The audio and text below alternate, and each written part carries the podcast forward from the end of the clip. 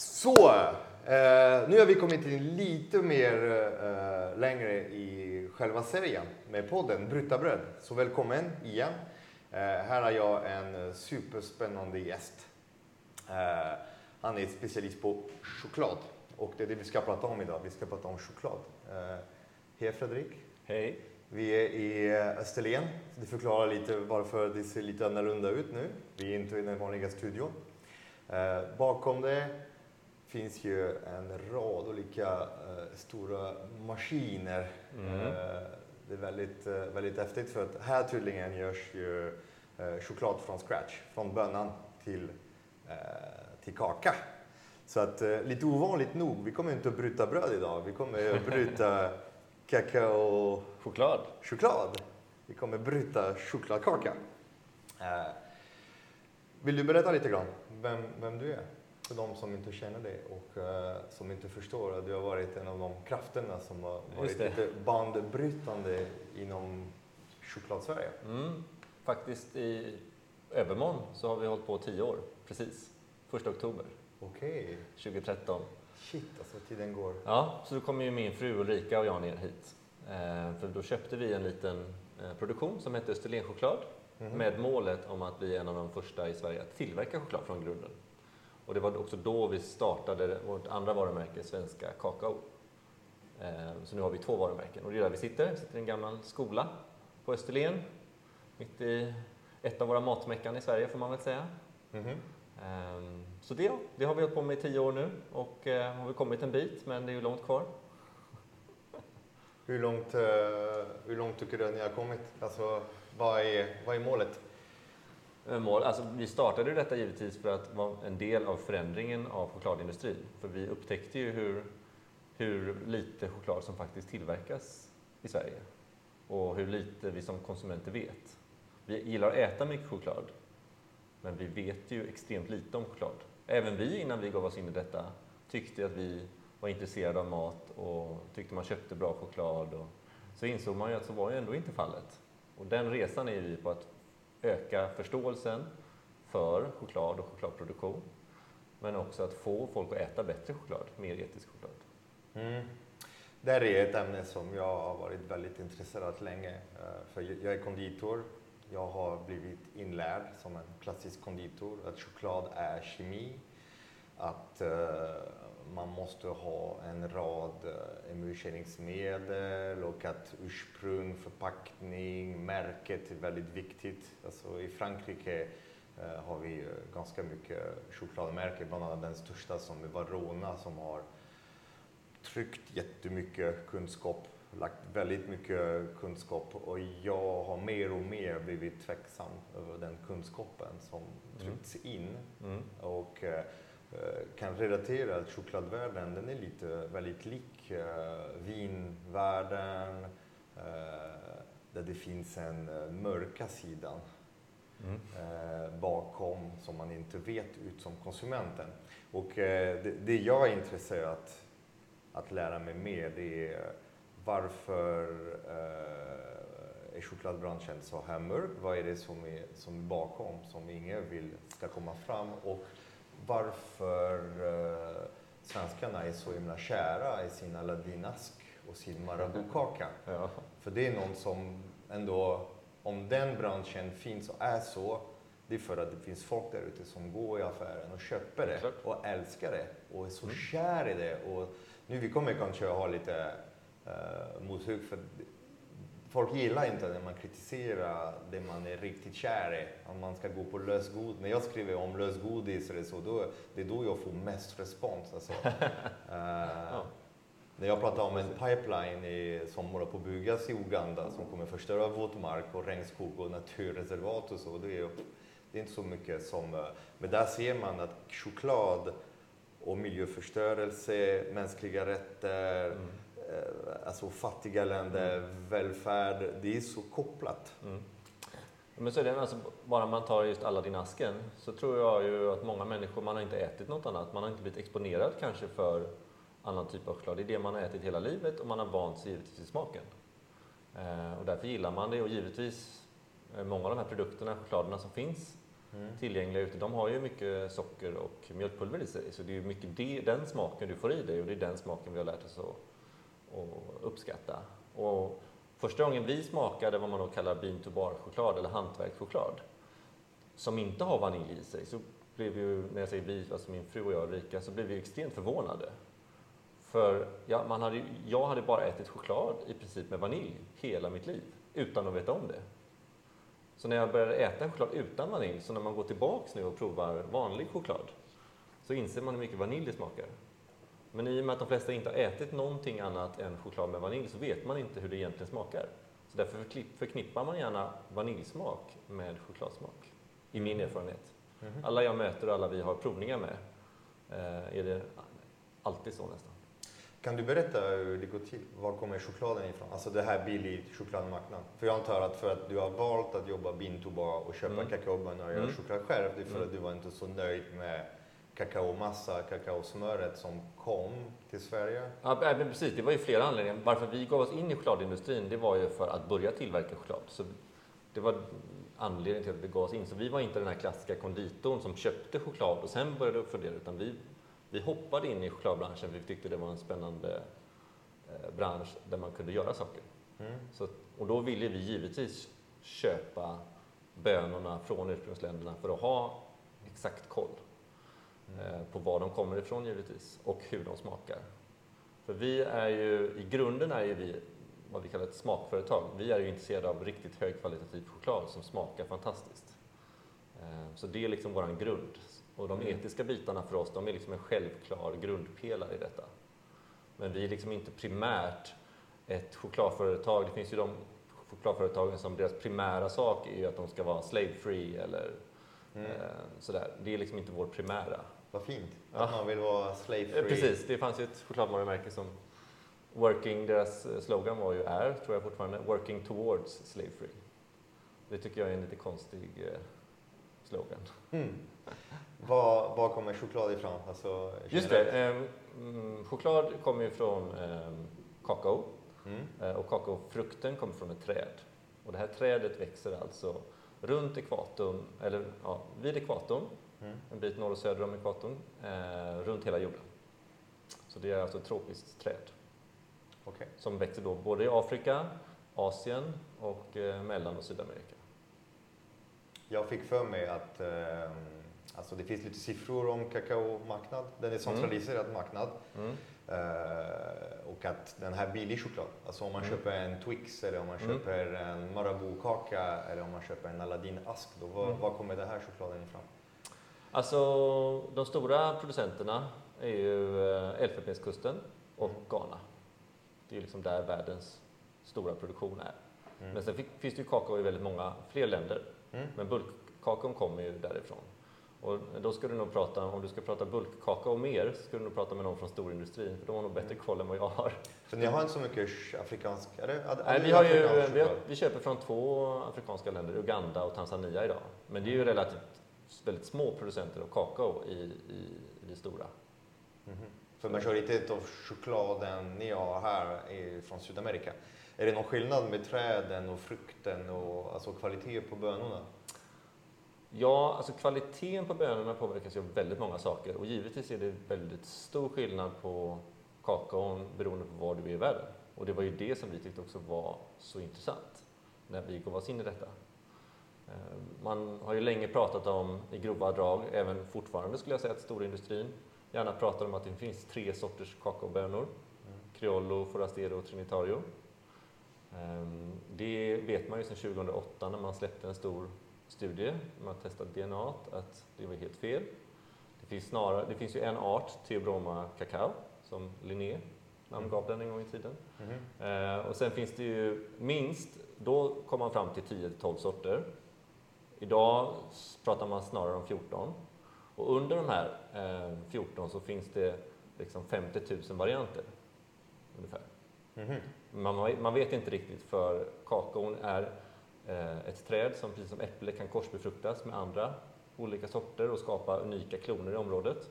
Mm. Och en kakaofrukt som faller till marken, precis som ett äpple, om jag planterar ett äppelkärna så kanske jag inte får det trädet. Du får en sur jävla... Nej, men jag kan få vad som helst till för, ja. för äpplet bär på så många eh, Mm. mycket DNA i sig självt. Så om du planterar en kärna så får du inte det här moderträdet. Och Nej. kakao fungerar precis samma sak. Så, och vi har ju använt kakao i mänsklighetens historia. Det är ju flera tusen år. Och kakaobönor var en av våra första handelsvalutor.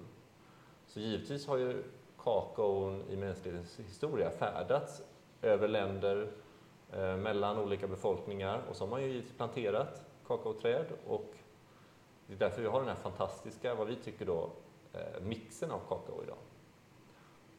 Så du menar att det finns en mångfald av olika trädart på samma plats? Ja, Eller arten det... är väl, eh, nu kan inte jag kanske Ja. terminologin helt rätt här, Nej. få prata med biologer, men Ja. det finns ju en art, Theobroma kakao, och sen finns det ju extremt många olika sorter Olika sorter. Men det är som vete där man har många, många olika sorter. Också Säkert. baserat på platsen. Ja. Hur... ehm, Eh, för det är också kvalitet på kakao, det är inte bara själva odling, det är inte bara själva tillverkning, det finns också en, en hel anverk Mm. bakom, alltså hur man krossar, hur man Mm. öppnar ju frukten, hur man fermenterar, Ja, hur man exakt. Alltså, för, och där görs ju i ursprungsländerna, Mm. eller hur? För Ja. här i Sverige det kommer inte frukterna som ni sitter Nej. inte och öppnar det. Precis, alltså det är en rad faktorer som påverkar kvaliteten i slutändan av kakao om man vill göra en riktigt, riktigt välsmakande högkvalitativ choklad. Mm.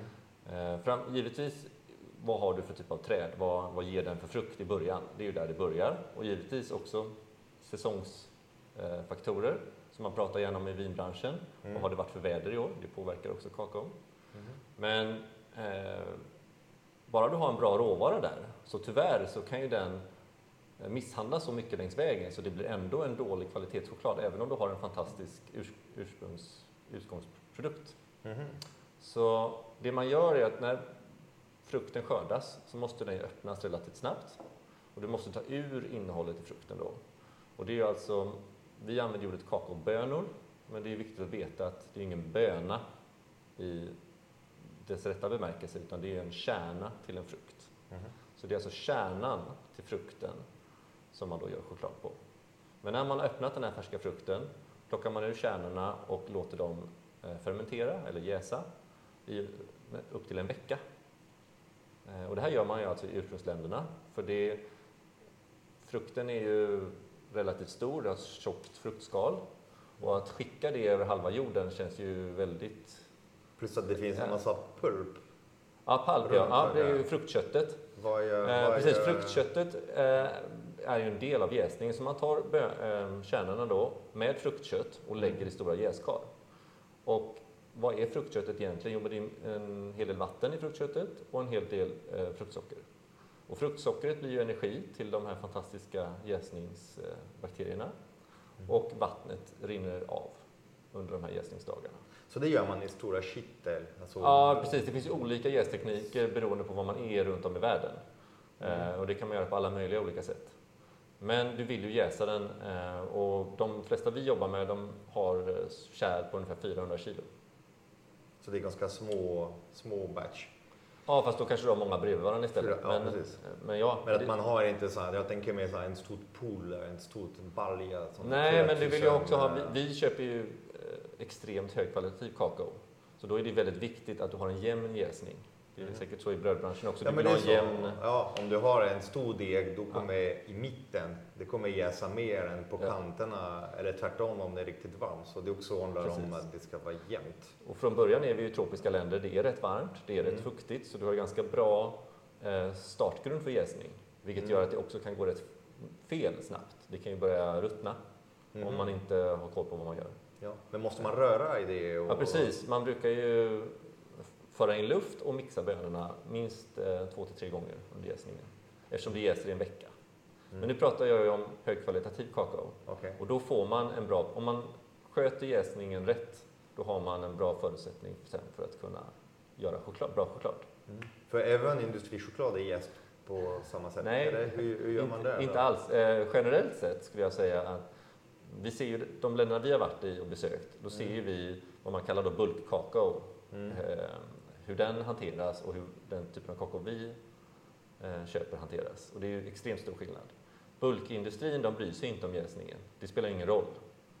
Eh, så där kö- stoppa vanilj sen. Ja, men man, eh, precis, det hemliga receptet Det- är ju att du hårdrostar ju kakaon ändå. Så du Mhm. får ju fram rosttoner. Du dödar ju alla defekta, defekta smaker Mm. från den bristfälliga fermenteringen som ofta kan då vara då ruttet eller liknande. Mm. De kan du döda lätt genom att bara rosta jättehårt. Eh, och sen så är det ju trevligt att tillsätta vanilj, för det ger ju också en smak. Då Mm. får vi vad jag kallar vår upplärda chokladsmak. Mm. Och socker. Och socker Och givetvis. väldigt mycket socker Ja. och mjölkpulver. Ja. Påminner lite om kaffebranschen. Alltså, Ja, men, eh, att kaffebönan är också så här att industri hårdrosta, Mm. mindre omsorg i, i förädling och mindre Mm. omsorg för att man bränner och då, då söker man en dominant smak. Ja, men precis. Eh, har ju en del kaffevänner nu för tiden i Sverige, vilket jag inte hade innan kakao. Och det blir ju naturligt så när man börjar med kakao, Mm. för det finns likheter ju. Kaffe jäser ju också, men inte än lika länge. Och man rostar produkten. Så det finns många likheter, även om det också givetvis en del skillnader. Mm. Men eh, absolut, vi älskar ju hårdrostat kaffe i Sverige. Mm. Tyvärr. Och det är som vanilj. Alltså det verkar Ja. som det, det här är tre produkter som båda jäser, torkas Ja. och eh, då finns det två olika, olika sätt tillväga som av- avgör lite slutprodukten. Eh, I en tidigare avsnitt jag hade Ida eh, som, eh, och då pratade vi om, om naturviner, om vin. Och Mm. där var också så här Mm. jättestor skillnad från ett levande vin med energi, med, med alltså ursprung, det är verkligen marken, terroir Mm. påverkar. Ja. Och eh, här har vi en till liknelse när man hamnar ju i, choklad, i Mm. chokladbranschen när, när man eh, egentligen det finns en sån stor vikt i, i ursprung och vad som sker ju i tidigt sked. Men skillnaden mellan vin och choklad är att det här man har styckat av ändå. För det du får hit till Sverige, eller om du är kafferostare också, det är att du får redan en halv Mm. vägen, alltså man får Mm. produkten lite på slutet. Eh, Ja, man får ju en halvprocessad produkt Ja. kan man säga, i och med att den jäser i ursprungslandet då. Mm. Och nästa steg efter jäsningen är ju att den måste torka. Torka. Kak-. Inte, inte rostas. Nej, efter jäsningen först Ja. i ursprungslandet så Mm. måste bönorna torka. Okej. För de är fortfarande, alltså från fermenteringen, de Mm. är ju, har ju varit färska. Mm. Även om mycket vatten hunnit kvar så är det mycket vatteninnehåll kvar fortfarande i kärnan. Och det måste torka för annars börjar de mögla när du lägger dem i påsar. Mm. Så därför lägger man dem på torkbäddar då. Eh, någon typ av torkmetod. Det finns massa olika torkmetoder runt om i världen. Som också påverkar kvaliteten. Eh, torkar du för snabbt eller torkar du för långsamt så kan det också påverka kvaliteten negativt. Så du vill torka precis på rätt sätt. Så att du får ett, ungefär som kaffebönor, du får en vatteninnehåll som är kanske på 7 Mhm. Och då är det torrt nog att inte bakterier kan, eh, kan växa. Mhm. Men de är inte för torra så att de går sönder i hanteringen. För om något är snustort, verkligen 0% vatten, då, särskilt kakaobönor, då, kan de, då blir de lite mer eh, känsliga för att gå sönder. Okej. Så att vi får ju jästa och torkade bönor i stora säckar till oss. Och vårt första steg sen är ju att rosta dem. Att rosta dem. Ja. Hur bedömer du kvalitet på, på kakaobönor när de kommer till dig? Det finns ju massa sätt att göra det givetvis. Och det är ju kunskap som vi har byggt upp nu under tio år. Och det bedömer vi också när vi är ute i ursprungsländerna och tittar under jäsningsprocessen. Då kan man ju göra vad man kallar cut-tests. Du skär upp bönorna under jäsning. Det finns olika sätt att se på då. Hur långt har jäsningen kommit? Hur väljäst är det? Och så vidare. Och det kan man ju även göra på de jästa och torkade bönorna. Då gör man så kallade cut-tests. Då har du en, en stor giljotin där du skär ungefär 100 bönor Mm. och så tittar man på de här då och ser hur många bönor eventuellt var icke-jästa, hur många bönor var väljästa, är det någon med, ja, finns det olika, eh, finns det skadedjur här i och så vidare. Eh, generellt sett finns det ju inte det eftersom vi köper väldigt bra kakao så generellt sett vet ju våra producenter vad de håller på med eh, och är väldigt duktiga på det. Eh, Men det finns ju många olika sätt att bedöma. Och sen givetvis i slutändan så handlar det ju om hur smakar produkten. Mm. Så om vi ska testa en ny böna någon gång så måste vi göra den ända hela vägen till choklad innan vi fullt ut kan känna oss trygga med att säga vad, vad som har hänt. Men givetvis är det en dålig böna från början så kan du bara titta på bönorna så ser du det direkt att det här är Mm. bristfälligt fermenterade och torkade bönor. Så den kan man rosta hård och skicka till uh, Lint och Sisha. Ja, jag ska inte säga vem man skickar det till men eh, Alltså det, det, alltså det blir enklare att dölja en bristvara i ett industriprocess. Än att, Ja, men givetvis. Alltså, Alltså, er, om, om ett bristråvara kommer in, alltså bristen kommer bara växa och leda till en väldigt stor slutprodukt. Alltså det kommer märkas ganska tydligt på slutprodukten. ja. Är det? Jo, men vad, självklart. vad har du för möjligheter att dölja brister här? Till men vi skulle givetvis kunna rosta hårt och tillsätta vanilj om vi vill. Ja, men ni, ni gör vi inte det så? Hur, hur, Nej. gör- hur, Nej, men vi får ju inte in, alltså, skulle vi få in bristfällig kakao, och det har inte hänt hittills, så skulle vi inte använda den. mhm. Det hade inte varit mer än så tror jag. Eh, Nej. Men pratar man, om vi återgår till den här fermenteringen, nu pratar jag om att det är viktigt att ha kontroll på fermentering och, fermenter- och temperaturerna under jäsningen. Det, då pratar vi om högkvalitativ kakao. Mm. Eh, vad bulkindustrin gör, då säljer ju kakaobonden ofta till något man kallar coyotes. Så vi säger att en kakaobonde har, generellt sett har man inte jättemycket mark, man är ju ganska small holder kallar man det. De har kanske några hundra kvadratmeter eller några tusen kvadratmeter tomt Mm. som de har kanske ärvt. Och där har man lite kakaoträd men man har också andra saker. Och då har man lärt sig att jag ska plocka frukterna, jag ska öppna upp dem och sen ska de jäsa. Fast kakaobonden vet inte hur. Så det man gör är att man tar några bananblad och så lägger man sin lilla skörd på kanske 7, 8, 10, 15 kilo i en hög på bananskalen bredvid vägen. Och så väntar man en vecka och så kommer man tillbaks. Och det som har hänt då är, är ju att i mitten har det ju börjat ruttna och på utsidan har det blivit för kallt så där har det jäst alldeles för bristfälligt. Men det spelar egentligen ingen roll för att det ska ju ändå gå till någon det är ingen som kvalitetskontrollerar det. Så efter du har lagt det där en vecka på din lilla hög så lägger du det för att torka eh, där det finns plats i din lilla by. Eh, Rondellen brukar vara en sån plats där det finns plats. Mhm. Som vi har sett på väldigt många gånger när vi är ute och åker i sådana här kakaodelar. Att folk bara lägger ut eh, filtar i rondellerna i byn. För rondellerna finns det ju plats. Så där torkar man sin kakao tills den känns torr. Och där springer ju hundar och katter och fåglar och ja, avgaser finns ju givetvis och allt möjligt. Men när det i alla fall är en torr produkt, då kommer ju de här coyotes som de kallas. Kommer en liten truck och säger ja men du har ju 10 kilo kakao där. Ja, jag köper dem. Här får du en spottstyver pengar. Eh, och kakaobonden får ju trots allt någon inkomst så han är nöjd. Och så åker den här coyoten runt hela dagen och samlar upp små, eh, små kilo här och där. Och till slut har han fyllt sin lilla bil med kakao. Och då åker han in till en lite större bil. Och där dumpar han av sin lilla bil och då kan det bli en ännu större lastbil och så åker den lastbilen till en ännu större bil och helt plötsligt så har du ett stort, från bara några små kilo högar så har du liksom en, ett stort lager med, med kakaobönor som är då ofta bristfälligt jäst. Mm. Och sen skickas det ju den här till stora krosserier och rosterier som sen går in i, i bulkkakao. Som ligger längs kusten. Ja, det kan vara också i Europa eller Asien. Alltså, Då kan du skeppa de här torkade bönorna till stora eh, de här processanläggningarna. Och det är ju, Nederländerna är ju ett stort land som processar mycket kakao. Där Mm. mycket kakao kommer in till Amsterdam. Så är det.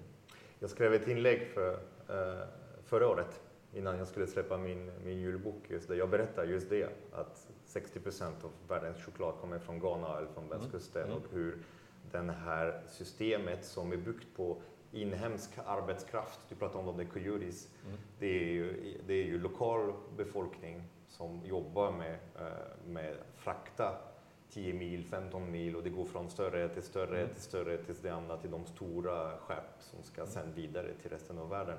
Och att det systemet är så, är så hemskt för att den är så svårt att spåra. Det, det går inte att spåra tillbaka till ursprunget. Nej. Nu du pratar, det, det lät jätte, inte så gott, du pratar om fåglar och katter och Nej. hundar och Nej, avgaser. vi har ju massa, jag har en eh, klassisk bild när vi var i Peru. Nu är Peru en, förvisso en liten producent, men där Mm. så ser vi en, en gammal sopbil och precis runt sopbilen så har de lagt eh, kakao för att torka. Tycker Mm. det var en sån fin, fin bild Mm. på hur bulkkakao hanteras. Ja, man har en annan. Och det är lite där som är, tror jag, kunskapslycka. Jag tror Ja. att många inte riktigt förstår vad de gör. För när man går i affären, det står ju ett fin förpackning, en fin bild. Och den här kakaobönan, den är ju hårdrostad, sen den är ju pressad, separerat kakaosmör, kakaomassa. Och sen kommer det blandas med fett och vegetabiliskt fett för många också. Ja. Och sen socker. och plötsligt kostar det 149 kronor kilot. Mm. Medans, vad, vad tror du, vad, vad får en kakaobonde kilopris just nu? För det har varit lite förändring. Det, priset på kakao är ju kollapsat. Precis, alltså det är, prissättning är ju lätt att bara prata om att kakaobonden får lågt pris, men det är ju Mm. inte så enkelt att bara följa det här bulkpriset heller. För det Mm. finns ju Kakao kan ju köpas och säljas i olika delar av det här processandet som Mm. sker ändå i ursprungsländer. Så man pratar ju om wet kakao, blöt kakao, som innan den har jäst och torkat. Och sen pratar man om torkad kakao. Torkad kakao väger ju mycket mindre än den blöta kakao.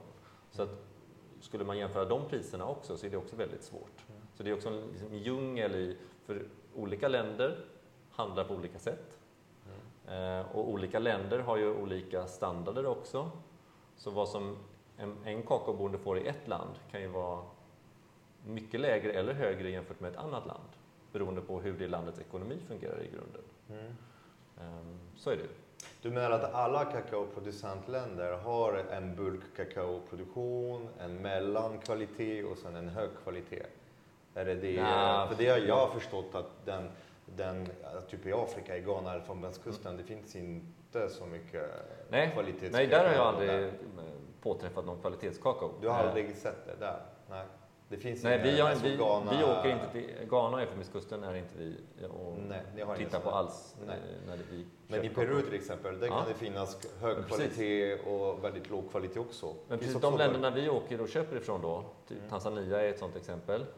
Då åker man ju ut i ett kakaoområde i Tanzania. Där finns det ju givetvis eh, bönder som, som vill leverera till liksom en högkvalitativ kakao och så finns det ju Mm. de som inte gör det, som bara säljer till vem som helst. Och då jäser de själva oftast och får liksom inte så mycket betalt.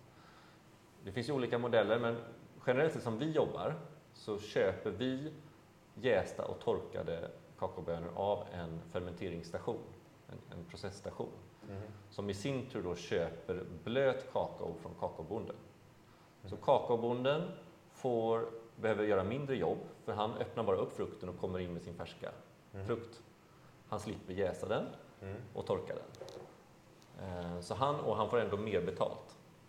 För den här processstationen, de vill göra högkvalitativ kakao. De utbildar bönderna. Hur ska du beskära dina träd? Hur ska du skörda? När ska du skörda? Och så vidare. Och kommer de in med bra blöt kakao så får de också mycket bättre betalt. Men de slipper också försöka jäsa och torka den för det blir ändå kass. Men i och med att den här fermenteringsstationen vet vad de gör så kan de jäsa den och torka den på ett bra sätt.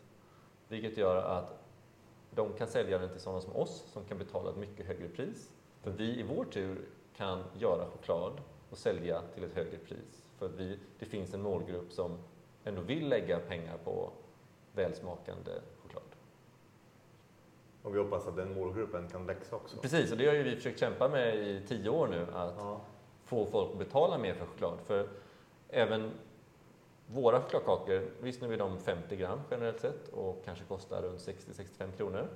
Mm. Och många av de här små hantverksproducenterna runt om i världen, där ligger ofta prisnivån för choklad. Så att du kan köpa liksom topp, topp choklad i världen för 60-65 kronor. Jag skulle säga att det är väldigt få livsmedel där du kan köpa det absolut bästa av någonting i världen och fortfarande betala så lite pengar. Pratar man om vad som anses vara världens bästa vin så är det väldigt, väldigt dyrt. Mm. Eller världens bästa bröd. Ja. Det är samma sak Ja, det, där. precis, bröd är ju samma. Ja, det är precis. exakt samma. Jag har gjort, eh, försökt i alla fall göra världens bästa bröd och, de, och den kostade inte så mycket mer än Nej. världens sämsta. Nej. Och det är ändå är det så utmanande att få folk att spendera den lilla pengen till. Mm. Eh, och det är svårt. Jag försöker alltid tänka som eh, en investerare när jag köper livsmedel. Jag tänker, vad, jag tänker vad ska jag spendera mina pengar till typ av mat? Jag tänker, vad ska jag investera mina pengar i? Mm. Och vill man investera i, i, i fattiga länder som har redan tufft, och, då är det bra. För all kolonial kommer från ju, de där fattiga länderna. Nu vi är ju eh, en högtidssäsong på gång. Det kommer bli alla advent och jul och allting snart. Mm. Och där ser man att det, det, det skövlas med, med alltså det, det blir så mycket kardemumma, kanel, kryddor, sirapar, choklad, vanilj, alltså frukter, citrusar och allt det här kommer från ju eh, ganska fattiga länder, alltså utvecklingsländer. Och eh, som svensk, att kunna ha den förmåga att investera pengar i de länderna genom att dels skapa njutning för oss, kvalitativ njutning som är fantastisk att uppleva och hjälpa dem att skapa så schyssta arbetstillfällen i ett schysst miljö utan ja. man använder massa ja. pesticider och kemikalier och, och som kan ge dem ett schysst betalt pris. Även om det känns löjligt lite för oss att köpa kakaobönor för 10 kronor kilot eller vad det är. Det, det kanske är det är inte så mycket skötsel för kakaoträdet, eller hur, hur, hur mycket Nej. jobb är det? För det, det låter så här, det, jag vet, det, det svåraste med kakaoodling det är själva öppna frukten mm. och tömma pulpen. Mm. Det är ändå det som är det jobbigaste, eller? Eh, ja, alltså, det är ett träd som vill du ha högavkastande träd och maximera din odling, då får du beskära dem lite grann och liksom sköta dina träd. Men visst, du kan ju också bara låta dem växa och i vissa regioner så kommer de ju ge väldigt mycket kakao ändå alltså mm. frukt. Eh, generellt sett bevattnar man ju inte kakaoträden, för det är i tropiska miljöer ändå, så det behövs inte. Mm. Eh, så, och förhoppningsvis så lägger du inte på massa pesticider eller andra typer av eh, eh vad heter det? Insatsmedel? Ja, insatsmedel. Eh, så nej, generellt sett, det svåra, den, den, den, svåra, den svåra biten är ju att skörda frukten för de kan ju växa högt upp ibland om du inte har trimmat dina träd. Det är som ett äppleträd. Ska du mm. skörda från ett, ett trädgårdsträd så kan det vara mycket svårare att plocka äpplen från. Jämfört, mm. vi är ju äppel, äppelland här på Österlen. Mm, jag ser, Där ser man ju långa, rader, långa rader av äppleträd som är ganska lågt hållna. Mm, de optimerar för plockning, ja. ser, det ser man. Precis. Mm. Och det behöver inte nödvändigtvis vara negativt. Ehm. Ja, det beror på hur mycket konstgödsel och pesticider man har Precis, men... För det också underlättar för behandlingar och allt. Eh. Såklart, men bara för att du klipper ett träd på ett visst sätt så måste du inte lägga till massa konstgödsel och annat. Självklart. Absolut inte. Ehm. Men så att skör, alltså få ner kakaofrukterna och öppna dem, ja det är ju eh, ett stort jobb. Ehm, såklart. Och där är ju ofta en manchete inblandad. Vilket också gör det problematiskt när det kommer då till barnarbete inom kakao. Och det är där man har läst sådana här skräckexempel på barn som har då farit väldigt illa för att de har hanterat en machete när de är alldeles för små. Mm. Tyvärr. Eh, för man öppnar Kakao skördas inte maskinellt, man kör alltså inte med stora maskiner och skördar kakao utan det plockas för hand, öppnar dem för hand och tar ut det här för mm. För vi är också den typen av länder som inte har de här stora skördetröskorna som vi har här. Liksom. Det. Det, det har varit min stora bekymmer när jag har köpt choklad och, inte, och vetat att den kommer från Ghana, Elfenbenskusten. Och det jag har försökt typ plussa fler där ute att mm. tänka på när man mm. köper. Nu, alltså, eh, det finns fina märkningar. Jag har sett sådana Rainforest Aliens och, mm. och alltså, det finns en rad märkningar. Och om man läser på kakao, alltså chokladföretags, vad de, de berättar om sina miljöarbetet och socialarbetet det är alltid så här jättefina lovord och allting. Eh, mm. samtidigt känns som att det är jättesvårt att hålla i den. För det man ser är att eftersom kakaopriset har, har, har sjunkit, har gått ner så himla mycket. Att det, det sägs, nu jag, jag, jag hade ett möte med, med Fairtrade mm. som berättade just hur, hur det är just i Ghana och Elfenbenskusten. För de har varit på plats, de har koll på läget mm. och, och försöker hjälpa till med en mm. certifiering som, som ska vara mm. ändå ett bättre, bättre kakao råvara. Även om ingen märkning är perfekt för att bara det Nej, märkning märkningen har ju sin egna. Problem. Eh, men de berättade just hur familjer inte har råd att skicka sina barn till skolan. Eh, kvinnor måste jobba hårt, de måste göra många barn också för att kunna säkra arbetskraft, för att få ha ju arbetskraft. Och det är otroligt mycket barnarbete, även om choklad, chokladindustrin de har sagt vi ska ta bort barnarbetet och det, det känns som de har sagt det här i 20 år. Mm. Och att det, det, den försvinner inte barnarbetet. Så hur kan man som svensk gå till en livsmedelsbutik och köpa choklad där man är säkert att det inte finns barnarbete och utsatta människor? Eh, ja, det är väldigt svårt eh, om du går till en vanlig matbutik, för där finns generellt sett inte den sortens choklad där man kan ha den kollen skulle jag säga. Så det, det du vill är ju veta exakt var din kakao kommer från, inte bara landet. Mm. Och det är ju också problematiskt eh, även på de större chokladföretagen som anses vara högre kvalitet. De vill inte heller avslöja exakt var kakaon kommer ifrån. Ibland kan de prata om en region, Men de pratar ju inte alltid om det här stället, från den här fermenteringsstationen till exempel, Mm. som jobbar på det här sättet och betalar bönderna så här mycket. Vi eh, skriver ju ut vilken fermenteringsstation vi jobbar med på vår förpackning. Och då kan man ju enkelt kolla upp dem om man vill själv. Man kan också fråga oss och vi kan ge mer information. Mm. Eh, De här själva fermenteringsstationerna vill ju också givetvis prata om hur de jobbar, så de är ju väldigt generellt sett transparenta. De är stolta också. Ja, precis. De är givetvis, de, för de försöker göra en positiv förändring eh, i, i liksom sitt lokalområde. Så det här gänget som vi köper av i Tanzania heter Cocoa Kamili. Eh, de har ju skapat liksom ett 40-tal arbetsplatser i det här lilla området de är, på den här fermenteringsstationen. Och sen har de gett ut jätte, jättemånga små kakaoträd, seedlings, som kakaobönderna får gratis och de kan plantera mer kakao så de kan få mer avkastning. De lär dem beskära träden, de lär dem eh, sköta träden på rätt sätt eh, och givetvis plocka frukten när den är mogen.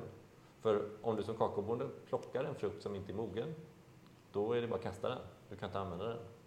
För då har inte kärnorna lossnat från, från själva frukten så det går liksom inte att få ut dem. Mm. För trädet ger mogna frukter hela tiden, eller hur? Ja, trädet generellt sett, det beror lite på var, eh, var man är i världen, vilket land och sådär. Men generellt sett så ger eh, kakaoträdet två skördar per år. Så det tar ungefär sex månader för en frukt att utvecklas. Mhm. Jag trodde att det var lite mer det, det löpande hela tiden. Ja, det, I Tanzania lite. till exempel är det lite mer löpande. Där är kakaosäsongen 8-9 månader. Mhm. Men i vissa andra länder är det typiskt, så här, nu är det skördetid och nu är det eh, liksom tillväxttid. Okej, okej. Så på de här fermenteringsstationerna då, då står de ju tomma hela flera månader om året för då finns det ingen kakao att processa. Och sen ska allt processas på samma gång. Mm. Det är så häftigt. Alltså, jag blir så fascinerad av... eh, För jag kan jämföra min inlärd kunskap från Ja. bageriskolan sen jag har varit på kurser. Jag har varit hos Vadrona till exempel i Mm. Frankrike där de, de har det här, det här guillotinjobbet. Du visar. Mm. Visst, det så en gubbe med en vit rock kommer in och stoppar bönorna i en liten låda och sen klack, klack, öppna och då ska vi dit och dofta och känna och prata kakaokvalitet. Och eh, sen när den kvaliteten är så häftigt, gå in i en process med en rad olika maskiner och tillsatser. Det som har fått mig att eh, komma i kontakt med dig första gången, jag vet inte om du kommer ihåg, Eh, det var för att jag ville ha choklad utan lecitin. För jag plötsligt lärde mig vad lecitin är och började se det här äckliga grej som tillsatts i choklad och tänkte jag, jag vill inte ha lecitin i choklad, vad gör den i chokladen? Jag kommer ihåg att jag, jag frågade dig, varför behöver man ha lecitin? För alla chokladtillverkare säger att man måste ha lecitin i choklad. Mm. För choklad ska ju, man ska göra mousse, emulsioner och grejer. Lecitin är en emulsionsmedel Mm. som kommer hjälpa vatten att bindas och det blir lenare texturer, godare choklad och det bidrar till kvalitet på choklad. Och, så.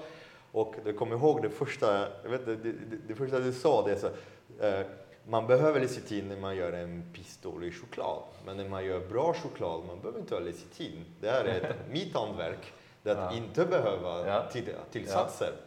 Och det, det, så för mig, det var innan jag gick in i uh, märk, alltså, alltså var kommer bönan ifrån, vem som har plockat och mänskliga arbetet. För jag, jag, jag kommer från alla andra håll. Att choklad gott, mm, mörk, härligt och så. Och sen tills att jag börjat lära mig mer och mer och Mm. mer ursprung. Men där det är egentligen, lecitin tog mig till kvalitetschoklad och sen efter jag blev fast för Mm. helt andra saker. Mm. För sen Ja. man ser alltså tillsatser, det är självklart de inte placea i, en, i ett hantverksprodukt.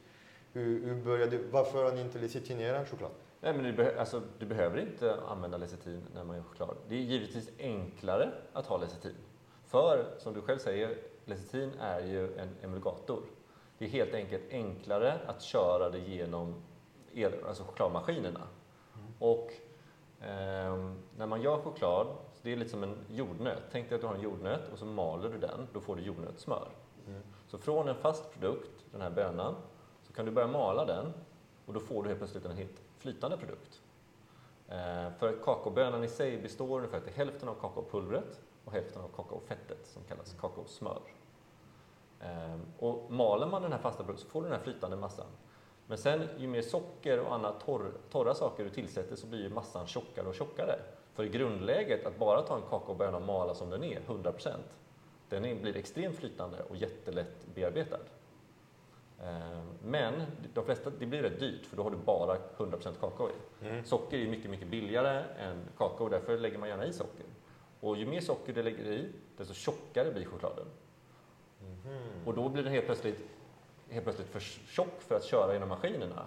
För om du har en tjock pasta, den blir väl ganska svårmald. Du vill gärna ha en flytande, rinnig produkt som du kan mala och koncha på rätt sätt. Men blir den för tjock så kan du inte det. Därför är det jättebra att tillsätta lecitin då för större producenter. För då kan du ha i lite till socker och andra torra saker och ändå köra på i maskinerna. För den hjälper till med flytegenskaperna, att det fortfarande är en ganska rinnig produkt. Mm. Men man måste alltså inte använda det. Utan det är ju valfritt. Vi gör massa olika sorters choklad, har inte lecitin i någon. Mm. Så är det. Hmm. Jag uppmuntrar alla konditorer där ute som uh, tittar på innehållsförteckningen på era choklad Ja. och kolla om det finns lecitin. Alltså det är så jävla äckligt.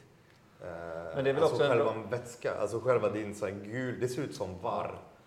Eh, Ja, det finns det- sojalecitin, finns Det finns solroslecitin, det finns olika lecitin som görs baserat på allergenen och så. Men eh, att lecitin är en, det är ungefär som ascorbinsyra i mjöl. Det är en tillsats som döljer brister i råvara och som kommer förenkla processer för att kunna få mer avkastning, mer vinster. Och det Kan är också ofta vara stora... Delvis vara ett bulkmedel, även om lecitin ofta är generellt sett små mängder. Mm, Så har man ju sett de mängderna gå upp lite grann för att lecitin är generellt sett också billigt. mm, Ehm, nej, men det är väl ett jättebra råd, förutom att vara konditor och läsa på vad man använder för choklad, även till konsumenter, tycker Mm. jag. Ju kortare ingredienslista generellt sett, desto bättre. mm. Och vill man uppleva en bra choklad så är det ju eh, välsmakande och hitta många olika toner så ska man ju köpa choklad utan vanilj, helt klart. För så fort det är vanilj i chokladen då kan du också förvänta dig att det smakar vanilj. Mm. Vanilj eller vanillin eller någon vaniljarom finns Mm. ju nästan i mycket choklad. För pratar man om flavonoider, alltså möjliga smakämnen, så är vinbranschen, de ståtar ju länge med, som vi vet. Att de, Mm. Och det finns ju vinklubbar och det finns ju en sån oerhörd nördighet kring vin. Mm, Vilket jag också kan uppskatta givetvis, för jag älskar vin också. mm. Eh, framförallt naturvin då, när man, Ja, ju mer man lär sig. Men jag håller med om man vill hitta alla dessa aromer, jag tycker det är jättespännande. Men faktum är att kakaobönor har många gånger fler möjliga flavonoider än vad vin har. Och kaffe brukar ju hävda att de har mer än vad vin Mm. och kakao har mycket mer än kaffe. Så kakao är ett, ett livsmedel som har extremt mycket flavonoider i sig. Kakao är en magisk eh, livsmedel. Den påverkar oss. Den innehåller så mycket näring och Ja. så mycket fina, fina ämnen. Eh, och just om man inte förstör den vid tillverkning och be- bevarar den kvalitet, det blir så häftigt. Jag kommer ihåg för många år sedan, du kom med en, en, en peruansk eh, Mm. choklad. Den hade en gul förpackning och sådär. Och sen när man tog den i munnen och låt den smälta och sen andades ut, det var så saffranvåg. Mm. Det var en våg av saffran. Så Ja. vad fan, du har saffran i choklad? Men nej, jag har inte haft någonting. Det här är bara oraffinerat rörsocker Mm. och kakaoböna. Mm. Inget annat. Mm. Jag bara, det är omöjligt. Det, det är kommer ihåg den, ja, den var fantastisk. Alltså, det, för mig det var en av de bästa chokladupplevelser jag, jag har fått. Och plötsligt att få ta den här lilla biten och känna det här fyllighet och de komplexa aromer. Och det har gjort mig också mycket mer eh, vaken nu när jag Mm. äter choklad. Mm. Från att äta bara choklad. Jag, jag, har- jag har ätit väldigt mycket så här mjöl, mjölkchoklad och så mina Mm. barn har varit väldigt mycket så här förtjust i så här mjölkchoklad. Som du säger, med det här klassisk vanilj, Mm. eh, socker och sen mjölk. Mm. Eh, hur, eh, för ni, ni gör inte så mycket mjölkchoklad, men eh, hur, hur jobbar ni när ni gör mjölkchoklad? Alltså, Ja, men givetvis, vi gör mjölkchoklad också. För att, Ja. eh, så, ett av våra mål, vi vill ju kö- köpa mer bra kakao från ursprungsländerna. Vi vill skicka dit mer pengar. Det är ett av Mm. våra mål. Och då måste vi ju eh, göra choklad som vi kan sälja. Och många gillar ju fortfarande mjölkchoklad. Mm. Men man kan göra en bra mjölkchoklad. Så i mjölkchoklad använder man ju då mjölkpulver. För du kan ju inte använda färsk mjölk, Nej, för det är vatten. för det har vatten i sig. Och Så det är torkat, torkat mjöl. Ja, precis. Mjölkpulver. Så Ja. du tar bort vattnet För från... mjöl- mjölkpulver kan vara, alltså nu vi pratar vi i Sverige, och alltså om man kollar på mjölkpulverhylla, Mm. det är inte allt mjölkpulver som är torkat mjölk. Alltså det är ofta mycket Nej, serum och det är ofta Ja, här ja, rester okej. från eh, som Och så finns det ju skummjölkspulver. skummjölkspulver. Och så finns det ju och- helmjölkspulver. Mhm. Och vi är ju intresserade, vi är intresserade av smak. Så gör vi en mjölkchoklad vill vi att den ska smaka mjölk. Så då är vi naturligt intresserade av helmjölkspulvret, alltså där allt fett är kvar. För det är också fettet som stora delar av smaken kan sitta. Mhm. Och då ville vi också ha ett ekologiskt helmjölkspulver, Mm. vilket visade sig vara omöjligt att få tag i i Sverige, för det produceras inte. Nej. Eh, och då till slut lyckades vi hitta en liten producent i Tyskland som, som Mm. gör detta. Så vi, idag, i dagsläget köper vi ett tyskt hel, ekologiskt helmjölkspulver. Men jag hade gärna köpt mer lokalt om det hade funnits. Mm. Men det är ett rad mjölkbönder som, som, som är så jävla trött på mejeriindustri och Mm. vara beroende. Varför inte köpa en mjölkpulvermaskin och istället sätta igång en marknad på Mm. gräsbettande, ekologiskt Ja, torkad mjölk som du skulle kunna Ja. ha i din choklad Ja. och fler också. Jag tror väl att de här är rätt dyra, va, de här maskinerna för att göra eh, Mm. Men det är någonting bra som har hänt med industrin. Det är att stora dyra maskiner har blivit mindre och billigare. Inte minst för choklad. Jag tror den här ateljén som ni har byggt hade kostat hundratals miljoner för 20 år sedan. För det fanns inte sådana mindre skaligt maskiner. Det är samma sak med kvarnar, det är samma Ja. sak med rens. Och Ja. Nu det ändå, det finns mycket fler möjligheter. Så att, eh, fan, det vore kul att få, att få ta på, alltså, för det är bara torkat mjöl. Jag förstår, det är som en, en rulle som går Ja, in det finns som är varm olika, och, och olika torkar. tekniker du kan Mm. torka med. Du kan ju spraya mjölken och du kan eh, valsa den. Frystorka, Eh, Ja, kan jag säkert. jag tror att frystorka kan man också göra. De säkert. stora gör frystorkning. Är ingen, jag är ingen mjölkexpert. Nej, nej, nej. nej. Men, äh, jag är inte mjölkexpert heller, men jag ändå, jag har alltid intresserat så jag Ja. brukar fråga dem som kan. Och eh, jag vet att det finns olika sätt att torka mjölk. Det som är viktigt för mig i ett torkat mjölk, det är ju ursprunget. Alltså att, det, att, det, att det är djur som har haft det bra och som har Mm. fått äta ekologiskt foder. Och, för när du säger att mjölken är ekologisk, bönorna kommer från smågårdar och så. Varför har ni ingen märkning på er choklad? Nej, det står, precis. vi, har ju, vi har ju valt att inte certifiera vår choklad. Det står massa Ja. grejer som inte finns där. Det är inte lecitin, inte vanilj, Ja. inte gluten. Nej. Uh, att den är fair. Det gillar Ja. vi. Att den är sustainable. Och, Ja. eh, det är roligt. Varför, varför Nej, vi- finns ingen vi- märkning som är bra? Var- Varför har ni ingen Ja. märkning? Vår erfarenhet när vi har varit ute i många olika kakaoländer är att alltså, märkningar när det kommer till just kakao. Alltså, generellt sett, jag tycker det är jättebra med märkningar eh, i grundtanken. Mm. För det kan förlätta folks vardag, för jag fattar ju också att folks vardag kan vara lite svår. Man vill bara ha en produkt, man går på mataffären och så vill man försöka göra ett vettigt val. Man kan inte lägga för mycket tid. Mm. Men när man tittar i kakao så kan det också, det är inte en universallösning, det är inte alltid toppen. Så några av anledningarna till att vi inte vill certifiera är eh, kakaon vi köper till exempel från det här stället i Peru. Det är ett litet, litet eh, tillverkare Mm. som har enligt oss en väldigt unik kakao. De har inte råd att certifiera. Och alla dessa små, även i det området i Tanzania, de, har, de sitter på ofta unika kakaokloner som av någon anledning växer där i just det lilla området. Och om vi helt plötsligt skulle säga att nej, nej, nej, vi kan bara köpa certifierad kakao, då exkluderar vi ju enormt många eh, ställen vi kan köpa kakao ifrån. Mm. Och det som tyvärr kommer hända då i, i Peru till exempel, då hugger de ner kakaoträden och eh, planterar palmolja istället. Men de, om de inte har råd att köpa en certifiering, hur vet du att de har råd att betala sina anställda? Och, Ja, men precis. Eh, vårt sätt att försöka kontrollera detta istället är ju att vi skapar relationer med dem, vi åker dit och hälsar på dem, vi, vi bygger upp detta längs vägen. Eh, det är så vi, vi går till källan direkt och kontrollerar detta själva. Mm. Eh, och det kan man ju säga är någon... Ja, det, Det är, en, Det- det är en, en anledning att jag har köpt choklad Ja. från dig när jag Ja. har verksamheter. Det är att eh, jag litar på dig, Mm. på din kunskap. Och, då, och det är det jag brukar alltid lyfta upp, det här relationsmaten. mm, Att certifier- certifieringarna, de, de, de är viktiga för en, för en konsument kanske som går in på en livsmedelsbutik och ser att oh, men det här banan, den är fair trade, den är ekologiskt odlad. Att man, kan, man, man, har, man har inte råd att åka till Panama eller Costa Rica och kolla Nej, hur det exakt. går till. Och då har man en certifiering, men att när man har en relationsprodukt, alltså en relationsråvara, då plötsligt kan man eh, säga okej, Fredrik, var kommer det här ifrån? Vem Ja. producerar? Vem har gjort? Det här är toppen, kan du stå för det? Du står för det, då kan jag stå för det. Då kan jag stå, vända mig mot min kund och säga okej, nu vi jobbar med den här typen av choklad. Och när de säger, ja men det är ingen certifiering, Mm. då kan man säga, ja men för att på något sätt det är mer komplicerat än så. Det, det, är det är tyvärr det och det är ofta det är en, en längre diskussion som man Ja. kanske inte har på ICA när man har 30 sekunder på sig. Ungefär att förklara. Men Ja. en annan anledning är ju att alltså om man pratar Fairtrade då när det kommer till kakao. Eh, Fairtrade-priset följer ju bulkpriset på kakao. Så det kan ju fluktuera ganska mycket från år till år. Och problemet med det är ju att en kakaobonde inte kan veta.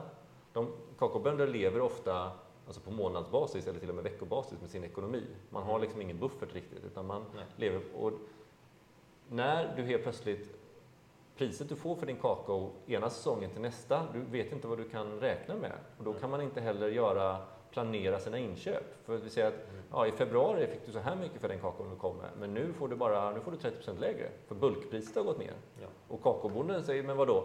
Det är samma produkt jag ger dig. Mm. Och ni ska vara fair trade, men jag får helt plötsligt 30 Ja, mindre. men alltså, vilket makt har man när man sitter längst in i, i Elfenbenskusten och har noll kontakt med Nej, kakaovärlden, man har noll kunskap över vad det kakao ska göras. Då sitter man här och det kommer ju den endaste person som kan faktiskt ta din råvara och ju för, förvandla Mm. Ja. till pengar Ja. så du kan äta. Plötsligt säga att ah, men nu är det två kronor kilot, det är det som gäller. De har ingen makt, Nej, de har, har- ingen förening, de har inga är det. de har ingen radio, de kan prata med varandra och här har vi ett speciell kvalitet.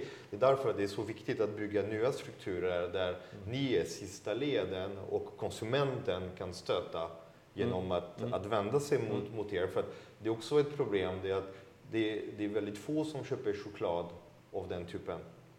Alltså bulkchokladen, alltså den chokladen som alla äter. Om det är O'boy, om det är kexchoklad, om det är en Twix, om det är en paket flingor, chocopops och så. Där är ett choklad, en kakao som inte går att spåra. Där eh, bönderna är ju helt i sitt lilla örn och de har absolut, det finns det är ingen relationsmat där. Nej. Och det är ett problem tycker jag.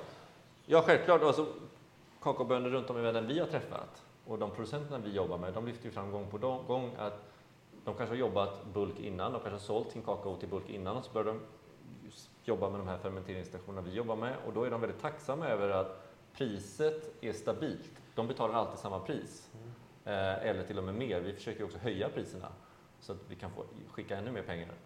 Eh, Och det är alltid något som uppskattas för då vet man att nästa säsong kommer jag få det här och då kan jag planera mitt nästa inköp. Jag kan in, för man, det man ofta vill som kakaobonde givetvis, som alla människor tror jag i grunden vill, man vill göra sitt liv bättre för, för sig själv, sin omgivning och sina barn. Och då försöker man givetvis göra de smartaste investeringarna man kan. Mm. Eh, och då hjälper det ofantligt mycket att veta ungefär vad du, vad du kommer kunna förvänta dig för, för typ av pengar. Så det är en an- annan anledning till varför vi inte har valt att certifiera. Sen när det kommer till just kakao och olika certifieringar, det säger ju aldrig något om kvalitet och vi brinner ju för kvalitetskakao. Mm. Eh, och Men det gör, Vad- också, det gör också Cloetta och Marabou.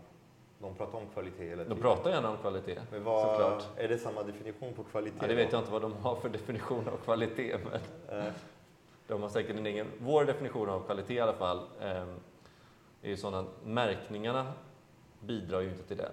Tvärtom har vi märkt att många kunder tror ju att om någonting är certifierat, då är det också en stämpel för kvalitet. Och vi känner att det blivit en förvirring där. mm. Så vi vill inte bidra till den förvirringen mer. Eh, så det är ytterligare en anledning till att vi inte har Mhm. certifierat. Det är en diskussion som vi har Ja. haft, du och jag, tidigare. Ja. Och jag, jag Ja. gillar den diskussionen för att jag har eh, haft en, en konstig relation till märkningar. Alltså när jag har Mm. märkt i mina verksamhet, allt jag har gjort, jag har aldrig haft någon slags Nej. märkning Nej. framåt. För jag tycker också att märkningarna är en del av problemet. Mm. Särskilt inte minst i Sverige när märkningen ägs av själva branschen. Alltså om man har en kravmärkt choklad Eh, att Krav ägs av själva industrin Mm. eh, som själva producerar mestadels produkter som inte är Mm. eh, ekologiska eller kravmärkta. Alltså det är Scan och Arla och Nordmejeri och alltså det är, det är så matindustri som, som sitter och håller i märkningen.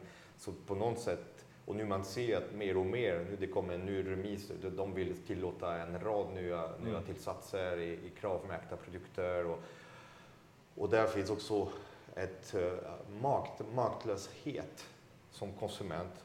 Och jag tror att en del av lösningen befinner sig i att, att börja hitta relationsmat, produkter som mm. man kan som man kan lita på mm. och människor som man kan lita på som, som säger jag har koll på allting så du kan slappna av. Uh, hur, kan vi, hur kan vi utveckla, alltså vad, vad, vad är målet för er? För nu har jag följt er i tio år och det, det har växt sakta men ja. säkert. Och... Det hade nog varit enklare om ni hade certifierat. Där hade vi varit... nog växt snabbare. Okej. Okay. det tror jag. Tror jag. Ja, men vi upplever ju att det har varit eh, vissa gånger tufft att förklara för konsumenter som gärna vill ha certifiering. De har helt enkelt inte litat det, på oss. Det tar tid. Ja, men de har inte litat på oss i början. Och jag förstår det också. Så här, vi, vi, kanske inte har på så länge. De undrar, vem är du som kommer här? Och mm. varför, varför tror du att du kan mer? Ungefär. Mm. Jag, jag förstår den. Mm. Uh, men vi har ju hållit i det vi gör. Så jag upplever väl att folk börjar. Vi börjar bygga upp ett varumärke som folk litar på, hoppas jag. Mm. Och, uh, ja, det är så vi vill bygga vårt företag. Drömmen Aha. för mig, Aha. det vore om de som gör uh, dålig choklad skulle skriva vad som finns allting i. de som gör dåliga livsmedel. Att du som gör en bra produkt ska behöva köpa en certifiering, behöva köpa en kontrollenhet för, för mm. trovärdighetens skull, ja. ska behöva betala för att du gör alla rätt, för att du inte jobbar med pesticider och konstgödsel och människohandel och allt sånt. Att du ska behöva för att om du gör bra, då fan ska det vara säkert att det är bra. Medan alla de som gör dåligt, de behöver inte betala ett skit.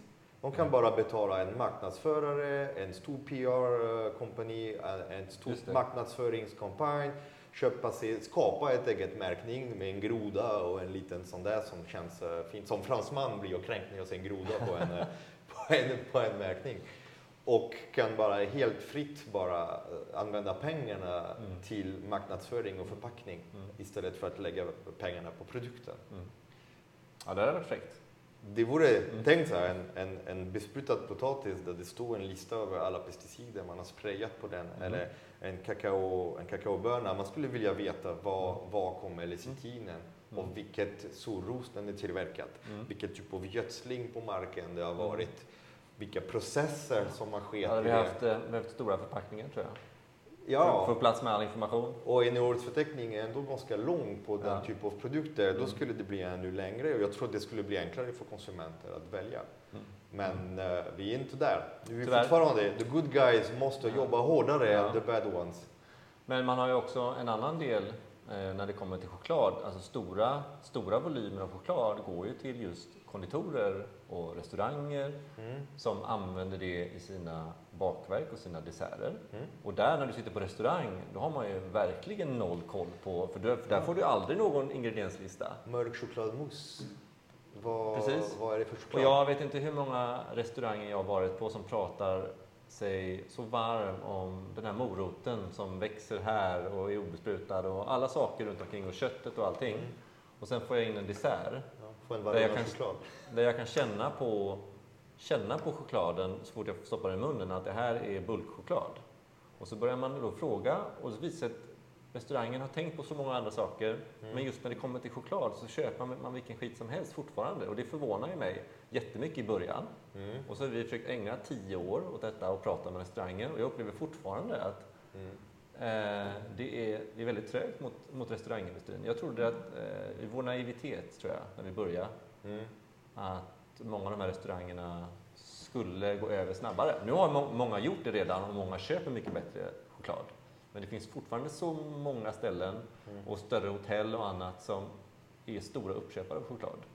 Alltså nu, vi i Österlen, vi har hamnat på lite olika, olika platser, sovit över på lite hoteller. Och det första man möter när man går in i sitt hotellrum, det är sådana plopp och Aladdin ja. och geisha. Och, ja. Alltså, Eller det, bara någon egen. Ja, och jag tror att de flesta tycker, oj fan vad nice, en liten mumsbit sådär. Jag tror inte att någon förstår Nej. riktigt vad det här innebär, att i varje tugga Nej. man tar finns en värld bakom. Mm. Det finns Nej, ett system bakom. Och eh, vill man skapa njutning med, med människor som blir utsatta, med fattiga länder, med pesticider, med konstgödsel, med miljöförstöring.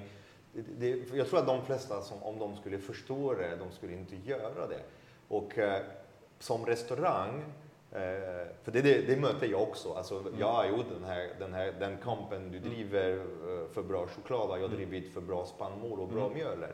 Och eh, varje gång när jag får bröd på restaurang, jag frågar vad är det för mjöl? Och, och det är så här, alltså, nu det har blivit bättre också. Det är fler som mm. säger, kommer börja prata om dalavete, mm. Ölandsvete, det är mjöl från Varblo kvarn, det är mjöl från Limabacka kvarn. Ja. Och, och då för mig, jag ser direkt kunskap, passion, jag kan luta mig tillbaka, känna mig chill och så. Men det är väldigt sällan jag ser en efterrätt, det är så en mörk chokladmousse med en Tanzania eller peruansk choklad från kakaobolaget i, i Österlen. Uh, det finns ju de restaurangerna som vi jobbar med. Ja, men det är därför vi är här. Ni som har en restaurang, alltså konditoren ja. här ute, ja. som älskar råvaror, som kommer titta på vilket ägg du använder, vilket mm. socker du använder, vilket vanilj och hur man vill skapa njutning. För om det är någon plats det finns lite marginal och, och kunna ju betala lite grann för chokladen när man gör en efterrätt. För en efterrätt det är ja, nog väldigt men... lite choklad kontra, kontra priset. Och om, för att börja köpa en bra choklad, alltså ett, världens bästa choklad här i Sverige, kan man lägga en femma på en efterrätt. Men precis. Inte alltså, mer än så. Vi räknar på det ofta med olika restauranger när vi gjort de här exemplen. För de tycker att ja, men vår choklad är mycket dyrare per kilo. Men när man väl bryter ner det på vad, vad, hur mycket blir det på en dessert egentligen så är det väldigt lite. Och det har vi visat sig varje gång att det, om man behöver ta ut det till och med, det är inte alla som gör det utan de behåller priset på desserten eller chokladmoussen fortfarande. Men vissa har valt att gå upp lite i pris och det har aldrig varit några problem för konsumenter för det rör sig om några kronor. Om man kan förklara, alltså vem vill skapa njutning utifrån andras lidande ja, eller massa pesticider och, och, och kemikalier. Där vi har sett att det funkar bra med, med våra restaurangpartners och bagerier och konditorer. De, de, vill ju gärna förklara att här har vi bra grejer och därför kostar den också lite till. Man vill prata om choklad och man presenterar det med stolthet. Mm. Eh, eller när jag går till en annan restaurang som man frågar vad är det för choklad i den här chokladmoussen? Det första svaret från servisen är nästan alltid jag ska kolla. Man vet inte vilken choklad som är i. För det, Mm. Och det beror ju på att de som sitter på restaurangen, de frågar ju aldrig. Men de får alltid gå tillbaka och kolla och sen kommer de ut och så säger de ja, något varumärke mm. eh, som de själva inte liksom känner sig bekväma för de vet kanske knappt hur det uttalas. Mm.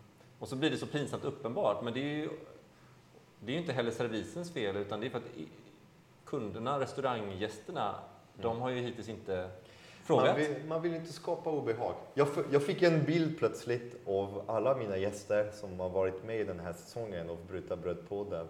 Tänkte om vi skulle gå på restaurang allihopa. Ja, det blir tufft. Alltså vilka många frågor det skulle bli och uh, hur många ställen vi skulle kunna, kunna gå till utan ja. att skapa obehag. Ja. Det är den rädslan. Alltså, hur kan, jag skulle vilja att uh, man tog bort det här obehagskänslan, att fråga vad jag snart med mina pengar, det vill säga mitt arbetstid, jag kommer stoppa i min kropp.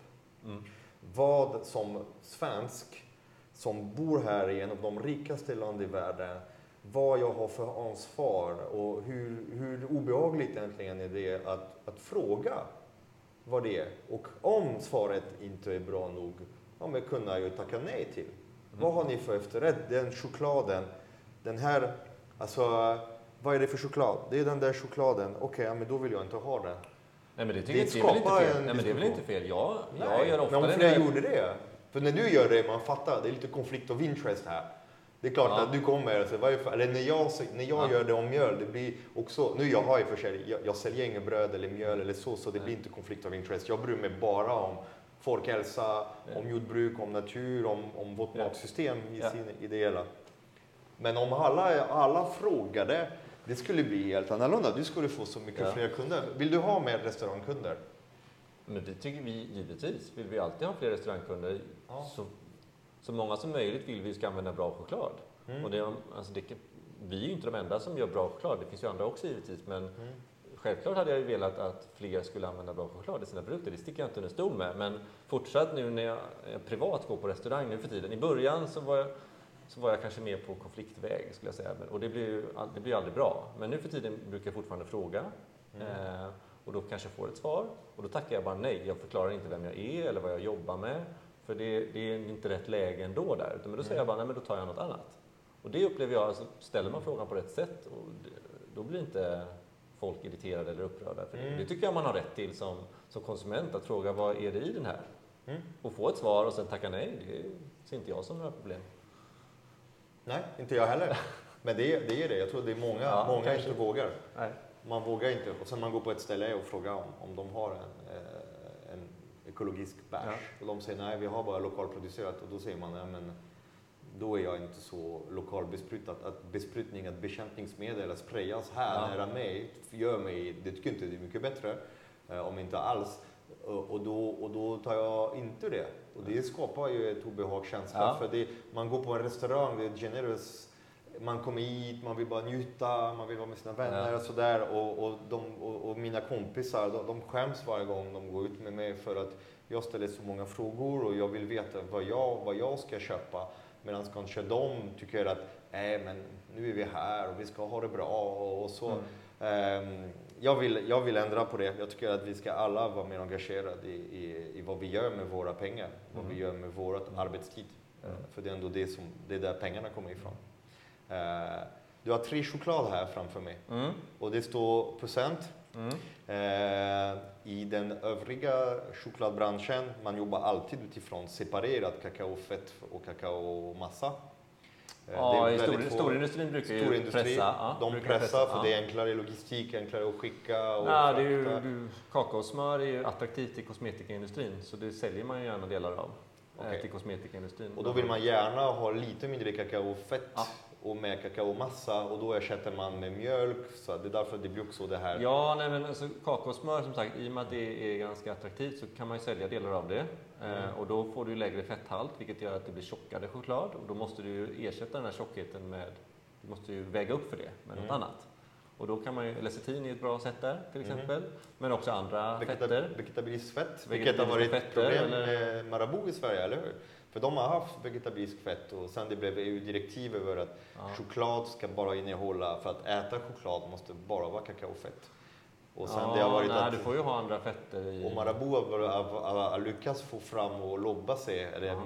Mendelevsgruppen, de har lyckats lobba sig in det och, och få till det så att man kan ha andra fett än kakaofett i choklad. Säkert, Eh, alltså den, jag följer ju inte bulkchokladindustrin så Nej. noga.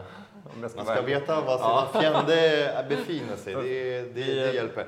Men det som jag gillar med din, din choklad, det är att ni utgår från kakaoböna. Mm. Ni separerar inte, Nej. eller hur? Nej, vi maler den som den är. bakom det, det är en rad maskiner. Jag Mm. tänkte, jag ska filma och fota lite sen när vi är Mm. klara med inspelningen så att eh, jag kan lägga ut den och, Mm. och, så att folk kan gå och titta lite och se. Men det finns en rad olika maskiner för man måste skala bönan, man Mm. måste rosta bönan, Mm. skala bönan, krossa bönan, Mm. concha. Mm. Det är massa olika.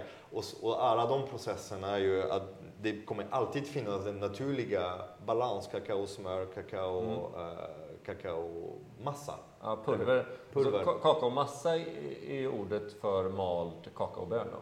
Okej. eh, kan man säga. Och det, som du kan ha separerat och kan Mm. ha återfört i olika ration. Så Mm. kakaomassa kan ju fortfarande vara mer kakaopulver än kakaosmör, men det har ju oftast kakaopulver och kakaosmör i sig. Okej, för man ser ofta alltså, ha fettat kakao, så det, just Mm. för det är kakaopulver. Ja, precis. Eh, kakaopulver finns ju avfettat också, mer eller mindre. Det är ju hur hårt du pressar den här massan för att få Mm. ut hur mycket fett du får ut. Mhm. Eh, så kakaopulvret, som känns som ett pulver, kan fortfarande innehålla, eller innehåller fortfarande en viss mängd kakaosmör. Och ibland är den högre, ibland är den lägre, beroende på Mm. hur hårt man pressar. Hur hårt du pressar. Mm. Men ni pressar inte här? Nej. Ni krossar bönan? Vi maler ju bönan som den är Mm. och sen tillsätter då socker eller Mm. Mjölkpulver eller liknande, beroende på vilken choklad vi ska göra. Och det blir också så att ursprungen är ju detsamma i en kaka. Japp. Och det är det jag gillar, för Så att det. de flesta choklad, då är ju eftersom man blandar kakaopulver och kakaosmör i efterhand, de kan komma från helt olika platser. Allt Mm. kommer från de stora bulkmarknaderna. Ja. Och då kan det vara, det är ännu svårare att spåra. Självklart. Ja. Så generellt sett i vår mörka choklad så har vi två ingredienser. Vi har Mm. kakaobönor och socker. Och i en av våra choklader så har vi en enda ingrediens och det är vår 100-procentiga. Ja, 100 procent. Ja. Jag har dåliga upplevelser av 100% choklad, men jag vet att just den är ju, Alltså, våran är ju 100% väldigt, väldigt häftigt. är ju en av de vi säljer mest av. Okej. Men Det ni kanske är, man inte tror. ni är inte så många som gör det, det är ett ganska unikt produkt. Nej, men vi säljer ju också i olika länder runt om i världen och eh, Ja. Folk som uppskattar choklad, som äter mycket choklad, så går man generellt sett högre och högre upp i procenten. Mm. Eh, och då har våran 100% blivit väldigt... Här kan jag visa, jag har öppnat en chokladkaka, den här peruanska chokladen. Är det när vi ska bryta choklad eller? Vi tyckte, jag har precis brutit, jag var lite snabbare förut eftersom podden heter Bryta bröd och nu jag har uh, inget bröd att bryta. Uh, tänkte att det skulle vara passande att bryta choklad och få den här vackra, härliga upplevelsen. Uh, finns ett speciellt sätt att äta choklad som du tycker passar bra? När man ändå är Mm. folk som är intresserade av choklad här. Mm.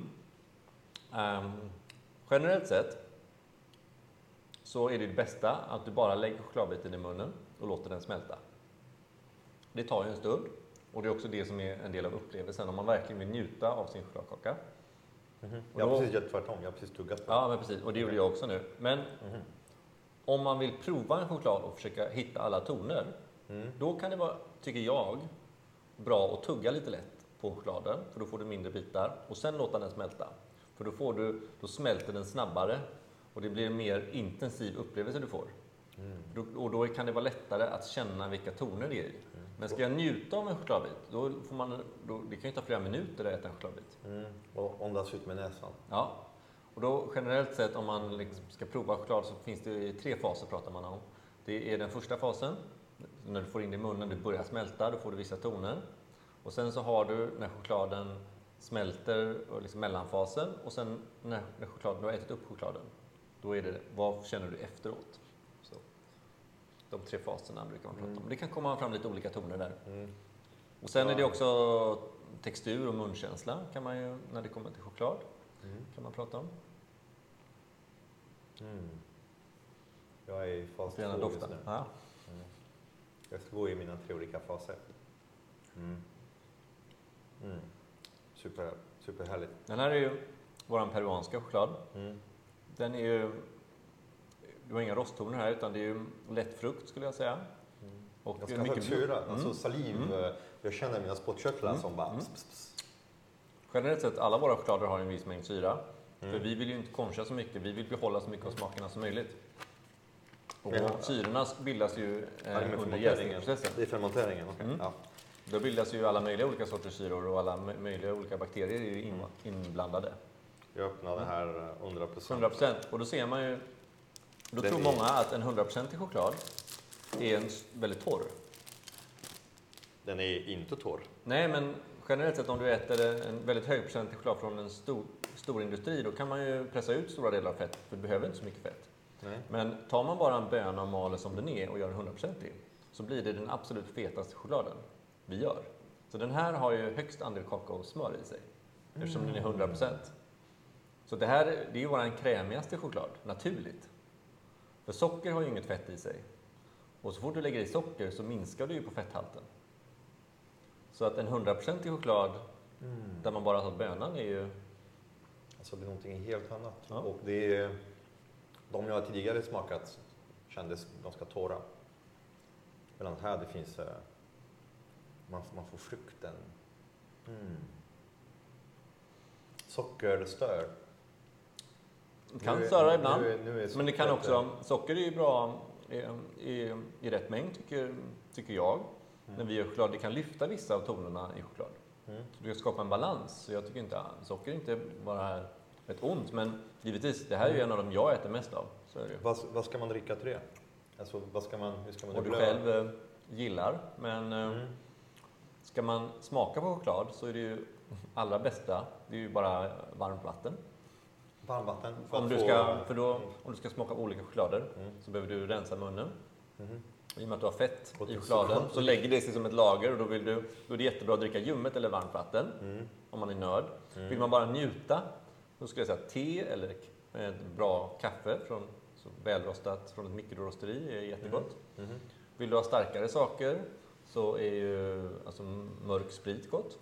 Mhm. Typ en bra rom till här, exempel, allt eller som konjak. ja, alltså, det är också platsbunden. Alltså det som kommer därifrån. Om man skulle ha... Eh, Vin kan vara, kan vara bra, kan vara lite generellt sett lite svårt ibland, Mm. tycker jag, med bra choklad. Varför? Med söta viner kanske? Men vin och choklad generellt sett anses ju vara som en jättebra kombo.